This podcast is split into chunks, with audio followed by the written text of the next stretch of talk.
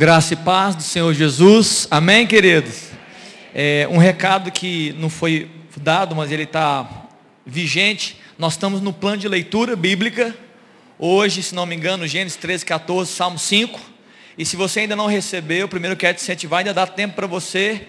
É, a Denise está aqui na frente, à esquerda, a, dire... a minha direita, perdão, e está entregando. Eu queria te convidar e a participar desse plano de leitura bíblica, você está aí precisando de uma, de uma direção, está aí uma direção muito clara, muito simples e que abrange toda a igreja. Amém, queridos?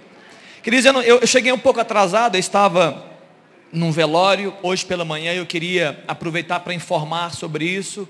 Né, o, a Isabel Veiga, né, a tia Bebé, ela perdeu o seu genro, o Breno, ele é o marido da Vica, da Viviane, a sua filha do meio. E a nossa oração é que Deus console, né, que o Espírito Santo possa consolar todos.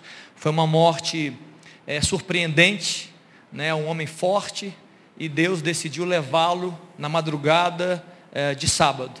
Que Deus abençoe a sua família. Né? E se você puder depois, você dá um. Né, você conhece o bebê e a família, a Fabi, a Cris, você possa dar um abraço neles. É, eu estou vendo aqui é, americanos. É, hello, John. Olá, sejam muito bem-vindos. O João está aqui, a Gal. Que bom. Quantos meses, João, fora? Six months, six months, eight months.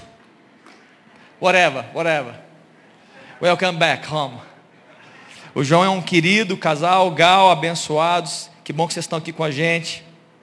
Queridos, quando eu entrei aqui, eu pisei nesse lugar e eu comecei, eu, eu cheguei aqui atrasado, como eu disse, possivelmente depois das 11 eu, eu vi uma atmosfera muito graciosa de Deus, muito poderosa de Deus. Eu não sei se você percebeu, em meus louvores, eu pisei aqui e falei, Deus, que bênção poder estar convivendo com um ambiente onde o Senhor tem liberdade de ministrar, onde o Senhor tem liberdade de tocar nossas vidas e de fluir livremente.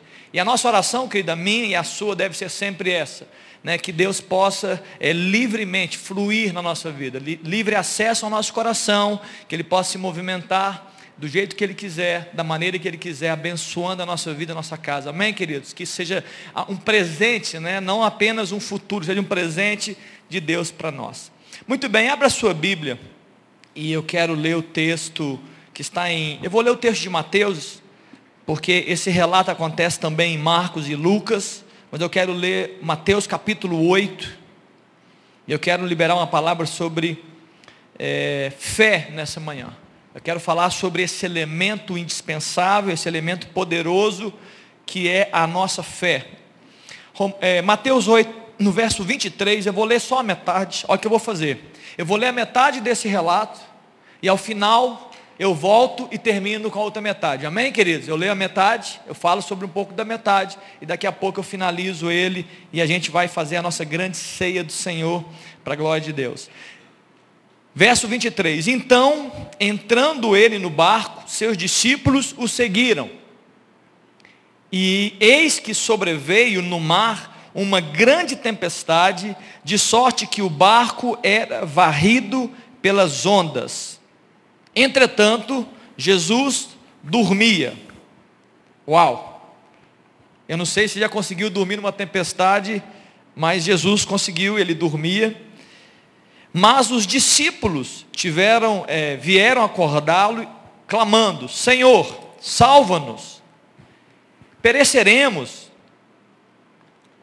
Perguntou-lhes então Jesus, e eu vou terminar com essa pergunta para começar a nossa mensagem: Por que sois tímidos, homens de pequena fé? Repita comigo para você lembrar. Por que sois tímidos, homens de pequena fé? Repita comigo. Muito bem. Em outras traduções, a Bíblia também traz é, Jesus falando em Marcos capítulo 8: Onde está a vossa fé? É o que Jesus perguntou quando ele foi ali inquirido pelos seus discípulos em meio a uma grande tempestade que estava assolando eles. E eu queria falar um pouco sobre a fé.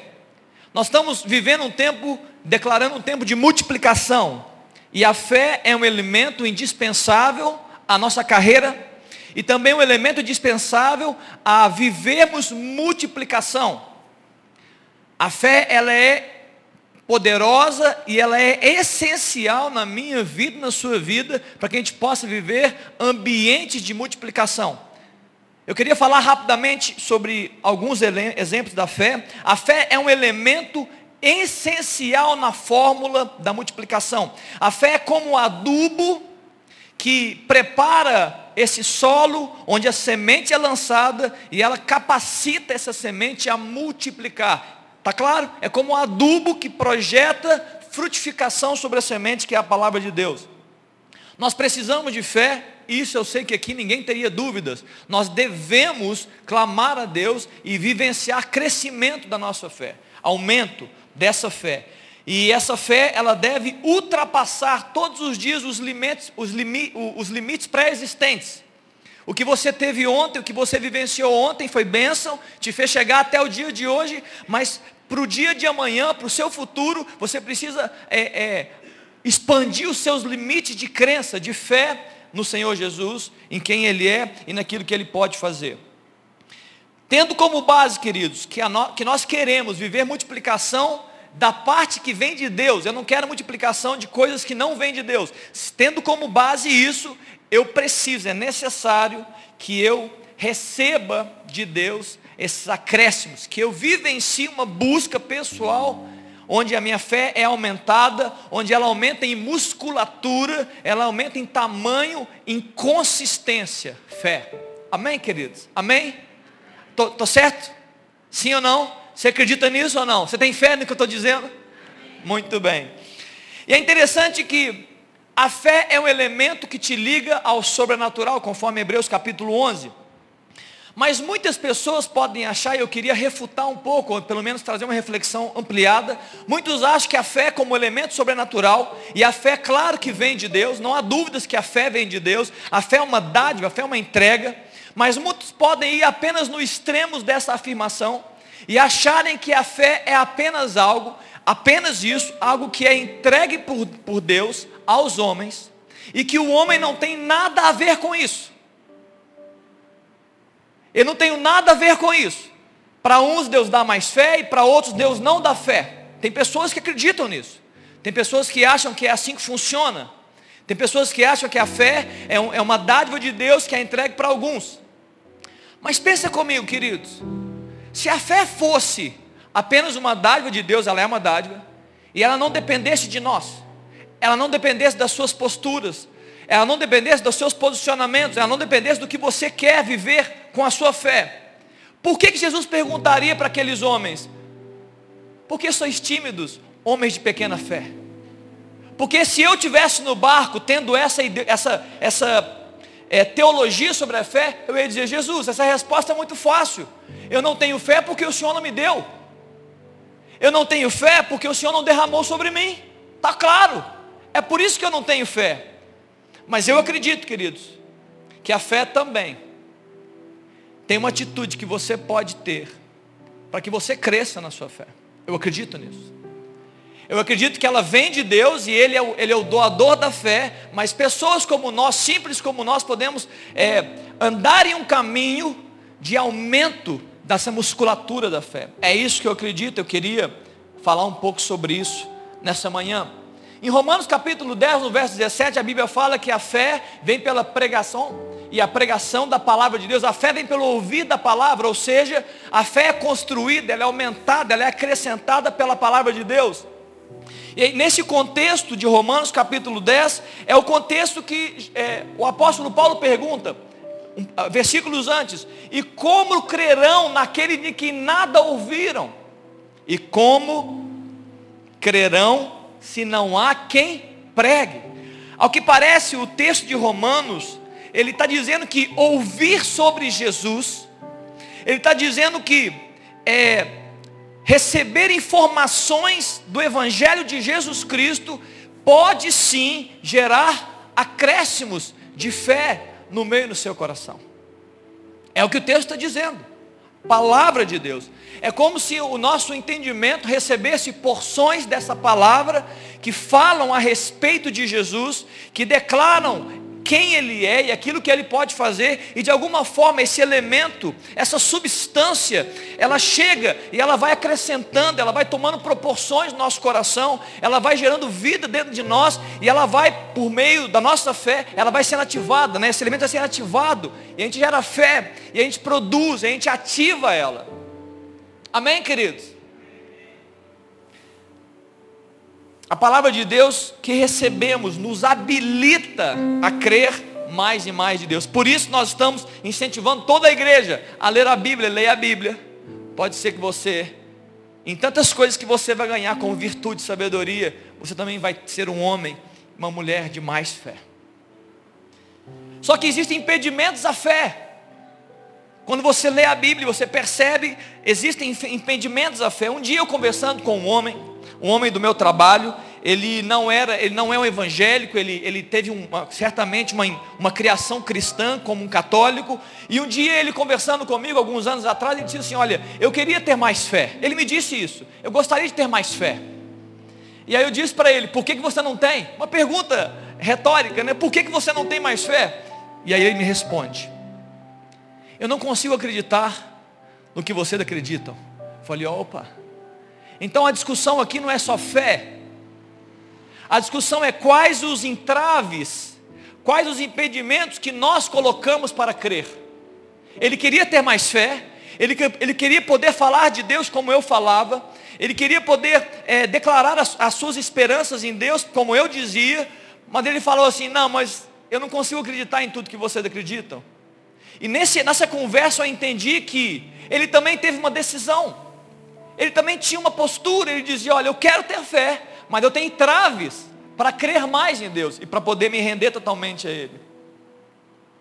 Talvez entraves como estruturas de pensamento, como mentalidades antigas, como é, expressões que, que chegaram e que ganharam força no nosso interior e nos travam para acreditar mais. Uma delas pode ser a nossa racionalidade, um grande entrave da fé, por que a racionalidade é um grande entrave? Porque ela nos deixa mais confortáveis. É muito mais seguro para nós a gente conversar de coisas que a nossa mente alcança. E a fé nos leva a alcançar e a conversar e a acreditar em coisas que são muito além do que a nossa mente pode responder. Então, muitas pessoas, por causa da racionalidade, dizem: eu prefiro ficar seguro com a minha mente, e eu prefiro tratar de assuntos apenas que a minha mente alcança. É um entrave à fé. Outras coisas, outras vezes, é a naturalidade. Nós somos seres naturais, em termos de nascemos da terra, e muitas vezes nós preferimos o que é natural. Entenda, o que é visível, o que é perceptível, o que nós podemos tocar, o que nós podemos é, verificar, isso nos deixa mais, isso é muito mais razoável em uma discussão. Eu prefiro aquilo que eu consigo ver, é mais fácil. Eu não preciso ficar defendendo, eu não vou ser ridicularizado, porque eu vou dizer de coisas sobrenaturais, de coisas grandes demais. Eu vou falar daquilo que todo mundo vê, aquilo que todo mundo escuta, aquilo que todo mundo percebe, é mais fácil para ser aceito. Eu não vou precisar ter que discutir, eu não vou passar vergonha. Muitas pessoas têm esse tipo de entrave ao crescimento da sua fé. Talvez você que veio aqui essa manhã, e essas palavras que eu tenho dito, talvez você está falando, olha, não é que isso é verdade também na minha vida. Eu queria tanto crer de todo o meu coração. Mas eu tenho entraves para liberar essa crença e para poder acreditar com tudo que eu tenho, com tudo que eu sou.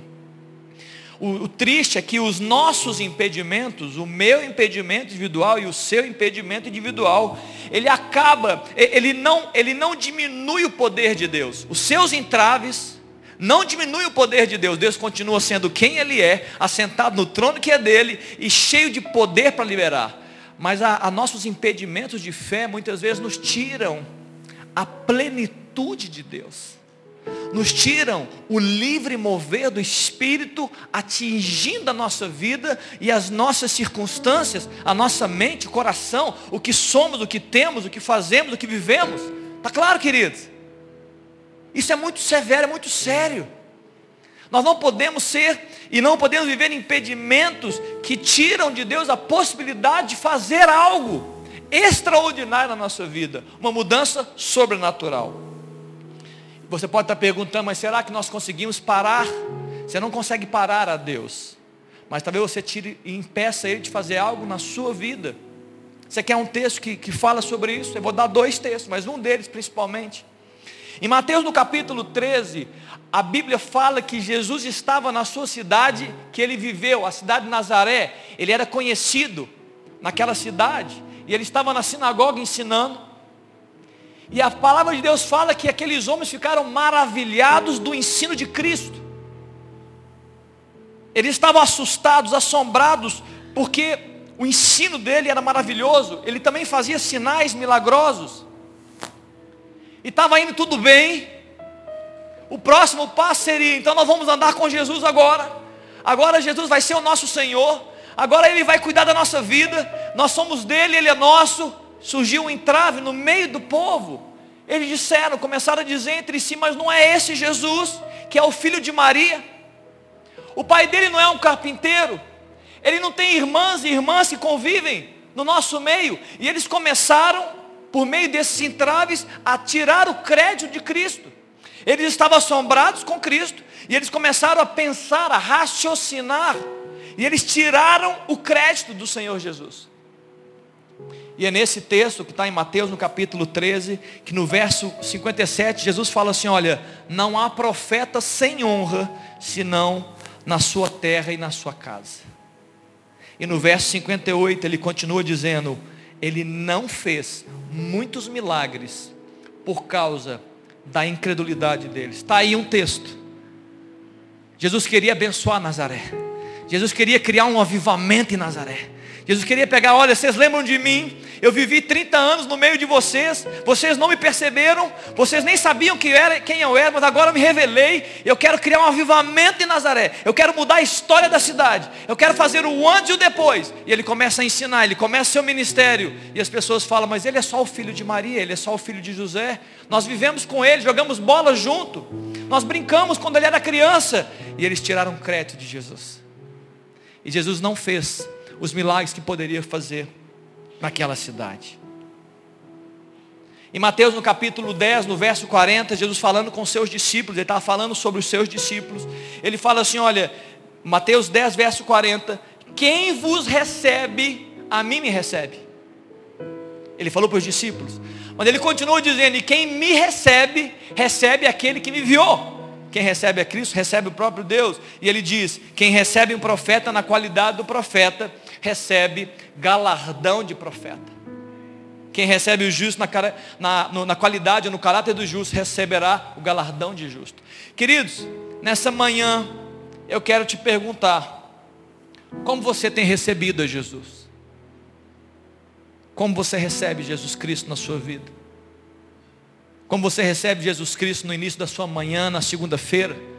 Como você recebe a Jesus Cristo no final do seu dia à noite? Como é que você recebe a Jesus? Precisamos receber a Jesus na qualidade de Senhor de todas as coisas, o Deus Todo-Poderoso. É isso que nós precisamos fazer, todos os dias da nossa vida, de manhã, de tarde, de noite. Recebendo Jesus na qualidade de Senhor de todas as coisas, do Deus Todo-Poderoso. Eu tenho certeza, eu digo para você que está me ouvindo nessa manhã, que isso vai mudar a sua sorte. Receber a Jesus, na qualidade de Jesus, vai mudar a sua história, vai mudar a sua vida. Deus veio em carne por meio de Jesus Cristo, Ele habitou no nosso meio. E por mais de 30 anos, por aproximadamente 30 anos, Jesus ficou ali como um filho mesmo. Mas aos 30 anos aproximadamente, ele dá início ao seu ministério. E um dos, um dos, uma das atitudes que Jesus teve foi criar o que eu chamei de uma grande escola. Uma escola da fé. Uma escola de discípulos. Foi isso que Jesus fez. Logo ali, quando ele desce do monte, ele ora a Deus e fala, Pai, quem são eles? E Deus responde, ele chama os seus doze, e ali ele começa um grande movimento, uma grande escola. Um dos objetivos é gerar fé no coração dos homens e ensiná-los a ativar a fé quando necessário. Um dos objetivos de Jesus era esse. Ele veio para morrer na cruz, mas nessa escola, um dos objetivos era gerar fé e ensinar a pessoas como nós a ativar a nossa fé. Em João no capítulo 6, só para poder traduzir isso para você, em João 6, Jesus está conversando com, com uma multidão Jesus tinha acabado de fazer um grande milagre de multiplicação dos pães, e uma multidão chegou para ele e falou assim: Olha, nós queremos ser alimentados pelo Senhor todos os dias. Ninguém precisa trabalhar, ninguém precisa fazer mais nada. Jesus faz as suas orações e ele multiplica os pães e vai ficar tudo bem. Praia, pão e peixe. Quem não quer, queridos? Vamos para a praia, pão e peixe. Dá para viver todos os dias, sim ou não? Praia, pão e peixe. Jesus, acabou o pão. Multiplica. Só que Jesus chega vendo o entendimento errado do coração daqueles homens. Ele chega em João capítulo 6, no verso 27. Trabalhai não pela comida que perece, mas para aquela que subsiste para a vida eterna. Jesus ele, ele viu a naturalidade daqueles homens, ele viu o desejo dos homens, olha, eu preciso, eu preciso subir a dimensão da fé de vocês, do entendimento espiritual de vocês. E eles perguntam para Jesus: Jesus, como faremos a tua obra? E ele responde o seguinte, no verso 29, a obra de Deus é esta, a obra de Deus é esta, que creiais naquele que por ele foi enviado, Jesus Cristo. A obra de Deus é esta, que vocês creiam naquele que o Pai enviou, Jesus Cristo. A obra de Deus é essa, que vocês creem em Jesus Cristo, que nós creiamos em Jesus Cristo. E assim então Jesus cria essa grande escola da fé, para que ele possa ser reconhecido, para que ele possa ser crido, para que ele possa se revelar dia a dia, na, na, nos limites que ele pode fazer a cada dia e que ele possa atingir esses doze primeiramente, mas tantos outros que ele atingiu na sua história e na sua caminhada aqui na terra. Não era uma escola EAD, já vou dizer de antemão, está na moda, né? Não era uma escola EAD, não era online, era uma escola muito mais do que presencial. Porque você não saía só uma parte do seu dia para andar com Jesus. O chamado para aqueles discípulos era um camping.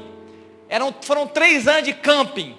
É, é um intensivo de conhecimento de Jesus, onde nesse camping, nesse ambiente, nessa escola de, de, aventuras, de caminhar diretamente com Jesus, ele ia, ele ia se revelar através dos seus ensinos, ele ia se revelar através das, do seu poder e dos milagres que ele fazia, e ele estaria gerando fé naqueles homens, porque um dia ele ia embora, e ele dizia, olha, o que vocês aprenderam comigo, vão e façam o mesmo. Um grande camping de ensino.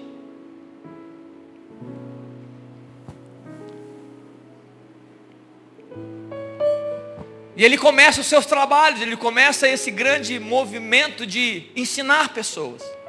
Ele cria uma grande cruzada e nessa cruzada ele chama muitas pessoas, ele chama a multidão. Ele manda os seus discípulos: Olha, chamem as pessoas que eu quero começar o meu ministério. Eu vou fazer uma grande pregação no monte, o sermão do monte.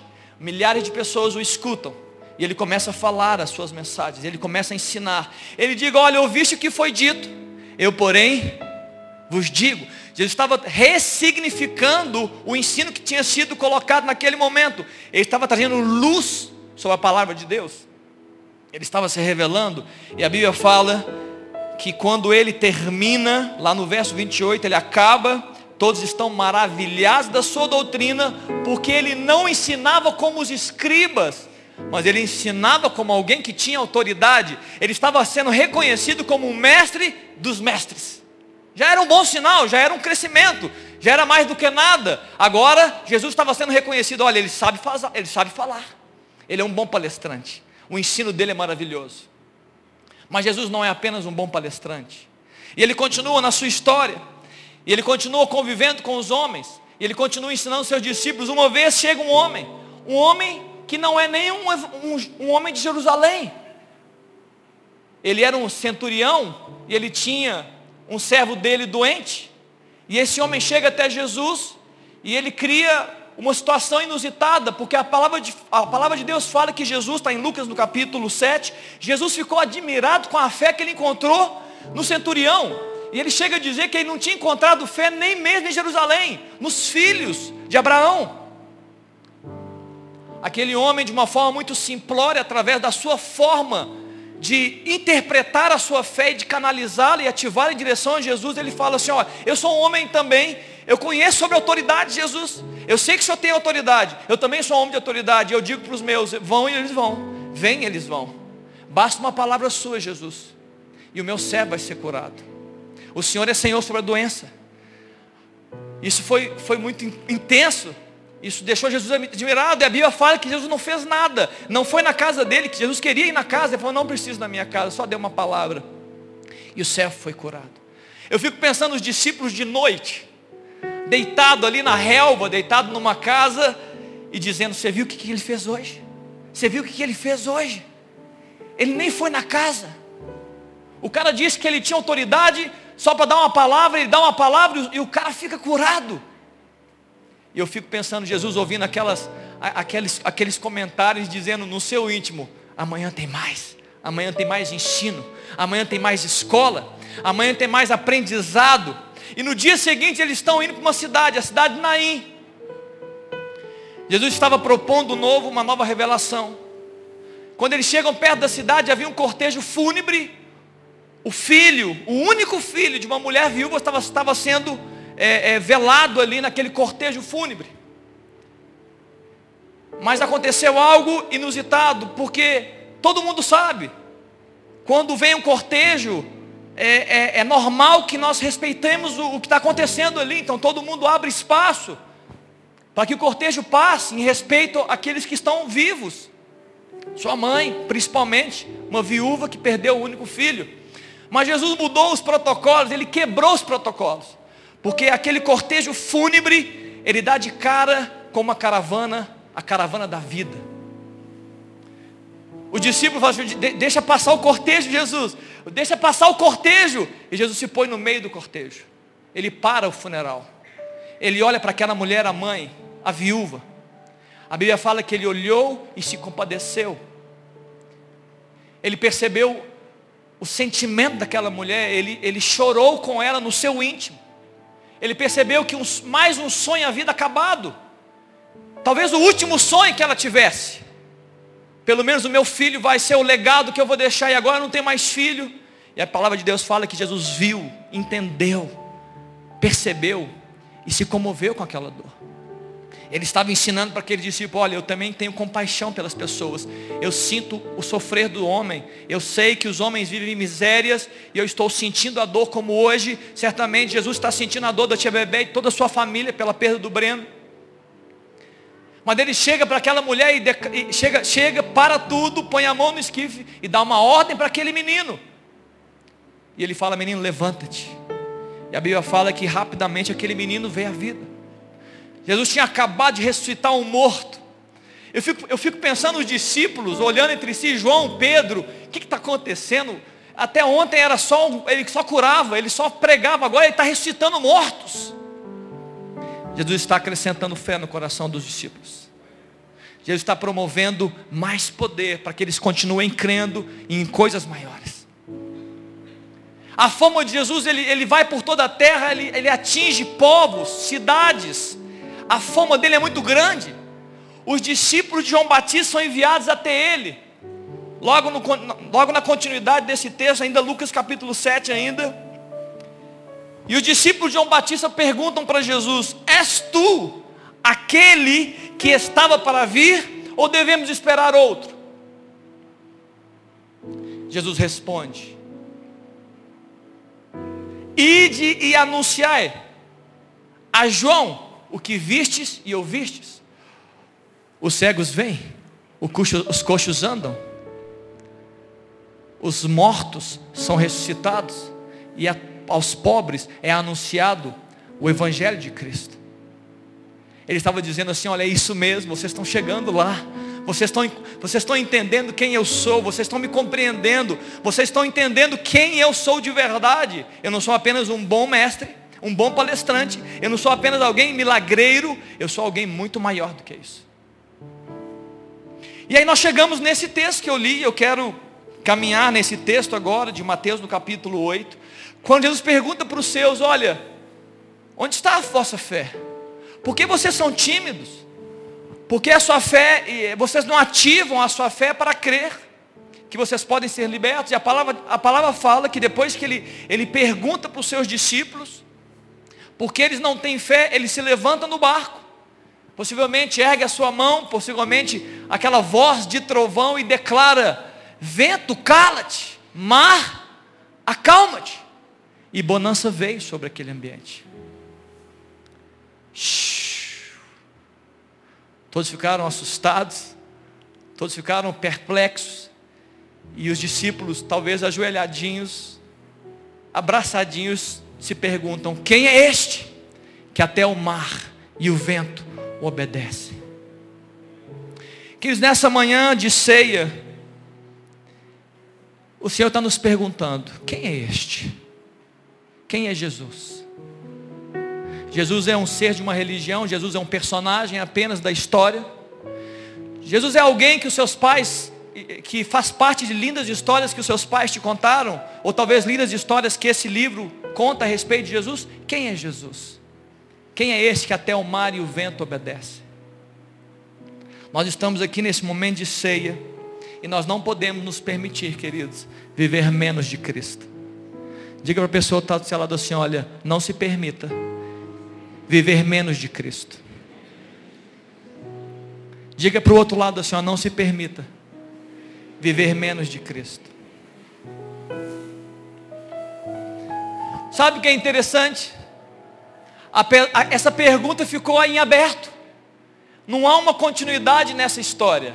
Os discípulos se abraçam ali no barco, todos atemorizados, assombrados com o milagre de Jesus naquele tempo, e ninguém responde aquela pergunta, ela fica em aberto. Quem é este que até o mar e o vento o obedecem? Mas eu digo para vocês que se fosse dado permissão para o mar e para o vento para responderem essa pergunta, certamente o mar e o vento diriam, ele é a imagem do Deus invisível. Ele é o primogênito de toda a criação. Ele é antes de todas as coisas e todas as coisas subsistem nele. Ele estava no princípio com Deus e nada do que foi feito sem Jesus se fez. Ele é Deus em cima, ele é Deus embaixo, ele é Deus perto, ele é Deus longe. Ele está em todos os ambientes, Ele sustenta todas as coisas com o seu poder. O seu trono não é um trono de um dia, o seu trono é um trono que vai durar séculos e séculos e mais séculos. Jesus é o Senhor. Como não, então eles diriam, o mar e o vento diriam, como não obedecer a voz desse Senhor? Como não obedecer a voz de Jesus Cristo? Quem é Jesus para você, querido? Quem é este? Que acalma as tempestades. Eu queria pedir que, o, que a equipe de louvor viesse, nós, eu queria cantar uma canção com vocês. Eu queria que nessa manhã de ceia, que todos vocês, do mais novo ao mais velho, pudessem refletir sobre essa pergunta que eu estou trazendo nessa manhã. Quem é este? A sua fé, querido, a sua fé em Jesus vai proporcionar multiplicação na sua vida. Eu vou te perguntar aqui de uma forma prática antes de você refletir. E eu sei que a sua resposta vai ser positiva. Você quer viver milagres na sua vida, amém ou não? Você quer viver um, um ensino fluido de Jesus na sua vida, sim ou não? Você quer perceber que a presença dele é contínua na sua vida, nos dias bons, nos dias maus, nos dias difíceis e fáceis, sim ou não? Você pode alcançar isso pela sua fé. Um homem certa vez pergunta para Jesus: Jesus, se podes, cura o meu filho, liberta ele. E Jesus responde para ele: Se podes, tudo é possível aquele que crê. Jesus, Jesus falou: Olha, esse elemento pode multiplicar coisas na sua vida. Eu queria que nessa manhã, querida, a gente pudesse refletir sobre isso e vivenciar uma fé ainda mais vibrante. Vivenciar um amor por Cristo ainda mais apaixonante. Vivenciar uma entrega, uma rendição diante de Deus que, que nos faça ficar assombrados pelo que Ele tem feito, pelo que Ele tem sido, pelas suas ações nos dias, pela sua caminhada conosco, pelo seu, pela sua compaixão na nossa dor, porque Ele se comove de nós, mas Ele também quer nos abençoar. Amém ou não? Eu queria que você ficasse de pé.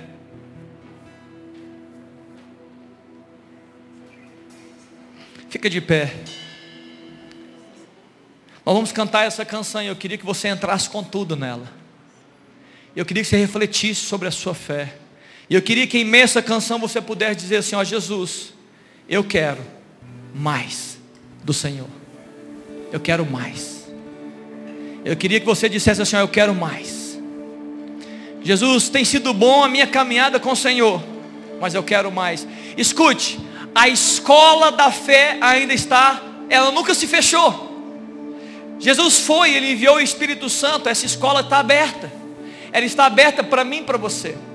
As inscrições estão abertas. Nós podemos também, se você desejar, viver aventuras e riscos com Jesus, hoje ainda. O professor é o mesmo, é Jesus Cristo, mas hoje, na pessoa do Espírito Santo. Essa escola foi ampliada, antes eram apenas 12. E acontecia apenas ali na região da Judéia, Samaria e é na Galiléia. Hoje essa, essa escola, ela está nos quatro cantos da terra. Hoje você que me escuta pode dizer para Jesus assim, Jesus, eu quero participar dessa escola. Eu quero ter o Espírito Santo como meu Senhor e o meu professor. Eu quero aprender sobre o Senhor, eu quero crescer na minha fé no Senhor e naquilo que o Senhor pode fazer. É hoje, queridos. A cidade de Belo Horizonte pode ser assombrada pela presença do Espírito Santo na sua vida e pela fé que você promove nas suas palavras nos seus comportamentos. Hoje mesmo. Louvado seja Deus. Vamos cantar.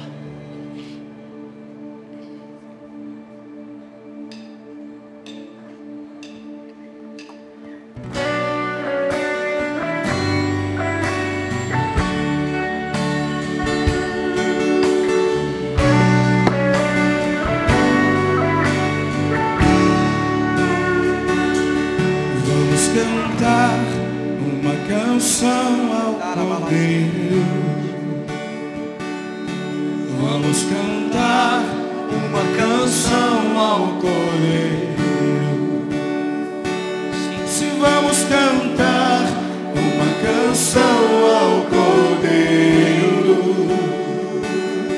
vamos cantar uma canção ao Cordeiro.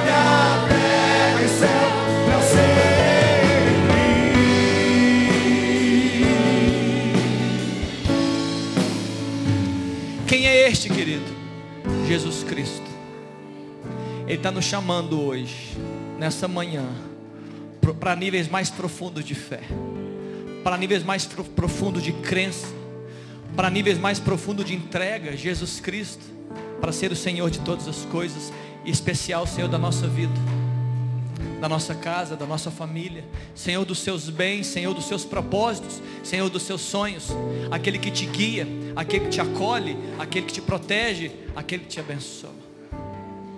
Feche seus olhos, eu quero orar sobre isso. Se você percebe que sim, pastor, eu quero viver mais profundidade da minha fé. Eu não quero ter uma fé rasa, eu não quero ter uma fé menor, eu não quero ter uma fé que, mesmo tendo conhecimento de Deus, eu a ativo muito pouco, eu quero aprender. Eu queria que você colocasse sua mão no seu coração eu quero orar sobre isso. Todos nós vamos orar juntos. Eu quero liberar uma palavra que essa unção que está nos rodeando, ela possa gerar fé real. E que você possa aprender com Jesus a ativar a sua fé. Feche seus olhos. Pai, nessa manhã, Ó Deus, tua, o Senhor pergunta para nós a respeito do seu filho Jesus. Ó Deus, e nós não queremos ser encontrados, Deus, como aqueles que respondem timidamente. Nós não queremos ser encontrados, ó Deus, como aqueles que respondem com travas na mente. Como aqueles que respondem sobre a fé que nós temos com impedimentos, ó Deus, estruturas de pensamentos que nos enfraquecem na nossa fé. Nós queremos, ó Deus, responder as perguntas sobre quem o Senhor é, ó Deus, de uma forma fluida, vibrante, poderosa e apaixonante. Ó Deus, com olhos abertos, com entendimento, ó Deus, escancarado a respeito do teu governo, do teu senhorio, do poder de Jesus Cristo como Senhor e Salvador da nossa vida. Para tanto, Espírito Santo, toca a nossa vida. Ó Deus, muda, Deus, chaves na nossa mente, muda chaves Talvez nessa manhã, pessoas que escutam, ó Deus, estão recebendo porções do teu espírito, ó Deus, para ter mudanças de chave, ó Deus, para começar, ó Deus, vivenciar uma fé mais profunda, mais vibrante. Jesus faz isso no nosso meio.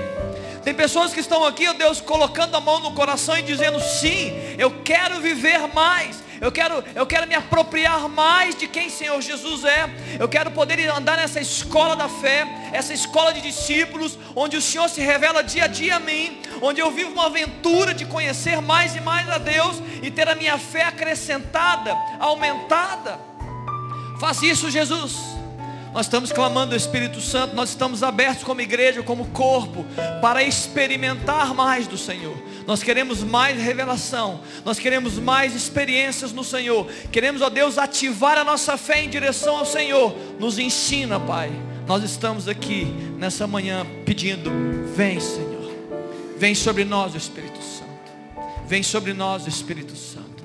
Toca a nossa vida, muda a nossa história. É a minha oração em nome de Jesus. Amém, queridos? Você pode aí dar uma linda salva de palmas para Jesus, amém? Aleluia.